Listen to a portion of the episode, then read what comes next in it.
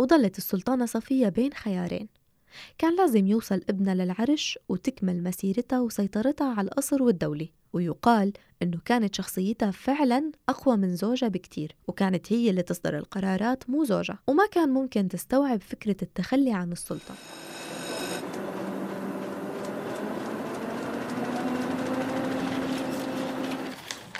عنب بلدي بودكاست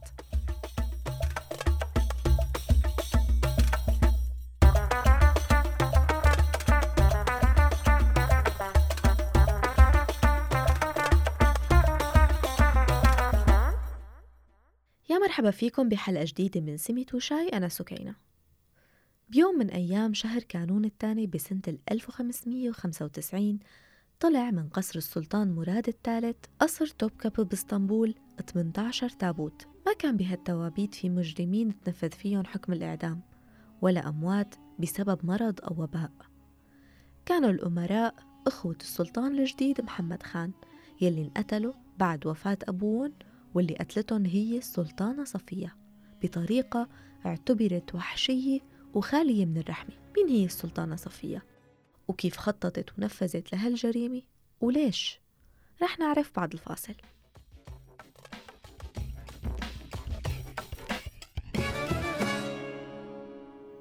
بنت من البندقية اللي هي مدينة إيطالية حاليا اسمها صوفيا هالبنت كانت من عائلة غنية وبنت واحد من النبلاء مرة كانت بسفينة بالبحر المتوسط مع أهلها برحلة سياحية.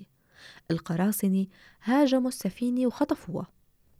وباعوها بسوق العبيد باسطنبول لحريم القصر العثماني. وصارت صوفيا الجارية صفية. بيوم من الأيام حبت السلطانة مريم تهدي ابن أخوها مراد يلي كان ابن السلطان سليم جارية من جوار القصر وتفوتها على الخلوة. ولما شافت صفية وشعرها الأشقر عجبتها وهدتها للأمير مراد.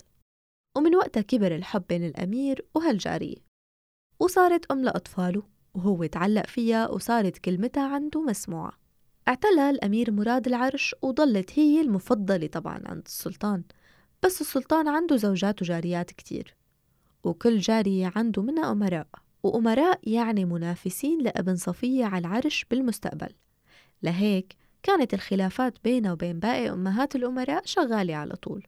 ما كانت تخلص من مؤامرة إلا تفوت باللي بعدها طبعا اللي زاد المنافسة والغيرة من السلطانة صفية هو مكانتها بالقصر وبقلب السلطان وجمالها يلي كان حديث كل الناس بهداك الوقت والنفوذ يلي أزعج السلطانة نوربانو والدة السلطان مراد.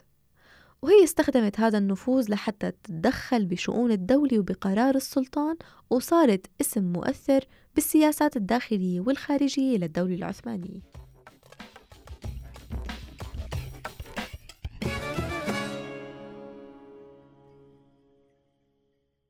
بسنة 1595 مات السلطان مراد الثالث. وظلت السلطانة صفية بين خيارين. كان لازم يوصل ابنها للعرش وتكمل مسيرتها وسيطرتها على القصر والدولة. ويقال أنه كانت شخصيتها فعلا أقوى من زوجها بكتير وكانت هي اللي تصدر القرارات مو زوجها. وما كان ممكن تستوعب فكرة التخلي عن السلطة أو أنه حدا من أبناء الجواري وزوجات زوجها يعتلي العرش بدل ابنه أو حتى يفكر ينافسه عليه لأنه بهالحالة بتخسر لقب والدة السلطان واحتمال تخسر حياتها بسبب كره اللي بالقصر إلها. لهيك كان الحل الوحيد إنه تتخلص من كل إخوات ابنها ليصير سلطان وفعلا بلشت المذبحة. بالبداية راحت السلطانة صفية لعند ابنها محمد لتخبره بوفاة أبوه السلطان وطلبت منه يتوجه بسرعة للديوان لحتى يلتقى بالوزراء يلي كانوا ناطرينه هنيك ليعلنوا تعيينه كسلطان جديد بما أنه هو أكبر الأمراء وولي العهد. كمان خلته يبقى بالديوان يستقبل التعازي بالسلطان اللي توفى. وطبعا محمد الثالث ما اعترض على قرار أمه يلي صارت هلأ السلطانة الأم.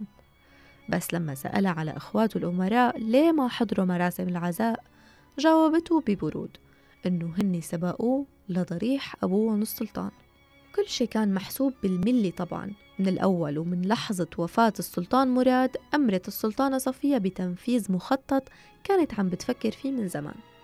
وبلشت استعدادات قصر توبكابي لمراسم الدفن والجنازة.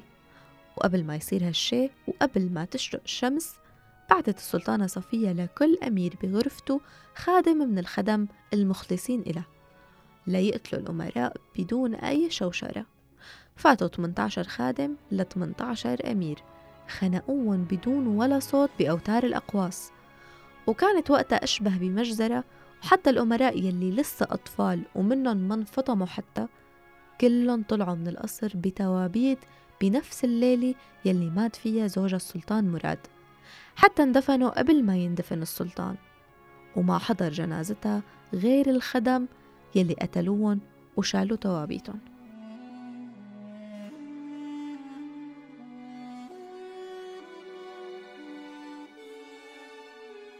بهداك الوقت ما حدا اعترض حتى السلطان محمد لأنه قتل أخوة السلطان كان مشرع وقانوني والناس تقبلته.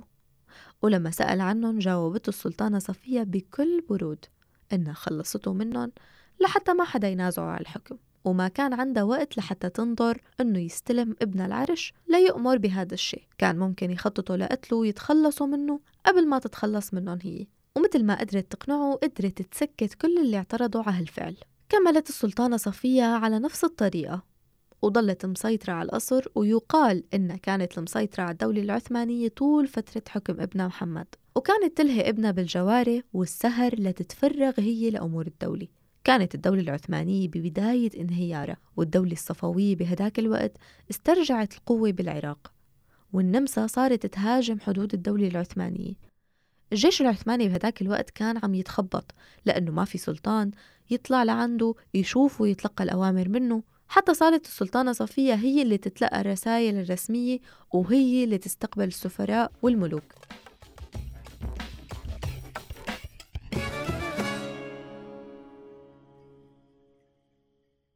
بعد فترة حكم دامت 8 سنوات توفى السلطان محمد الثالث وكانت مصيبة كبيرة بالنسبة للسلطانة صفية بس هي لقت حل فورا. وسلمت العرش لابن السلطان أحمد اللي كان عمره بس 14 سنة. بس هيك ما عاد للسلطانة صفية أي لقب أو منصب لأنه منصب السلطانة الأم اللي كانت بفضله تتحكم بكل شيء بالقصر وبرا القصر انتقل لأم السلطان أحمد هاندان خاتون. وكانت هاندان على عكس صفية. فورا فكرت بابن ضرتها وطلبت من ابنها السلطان أحمد يتركه وما يقتله. بس السلطانة صفية ما قبلت بهالشي. عملت كل جهدها لتتخلص من أخو السلطان أحمد حفيدها الثاني وضلت مستمرة بمؤامراتها لتحاول تبقى مسيطرة على الدولة العثمانية وقراراتها. بس السلطان أحمد وقفها عند حدها ونفاها على قصر الدموع يلي حكينا عنه بالحلقة الماضية. وبقيت هنيك آخر سنوات عمرها وماتت بقصر الدموع عم تتحسر على حالها.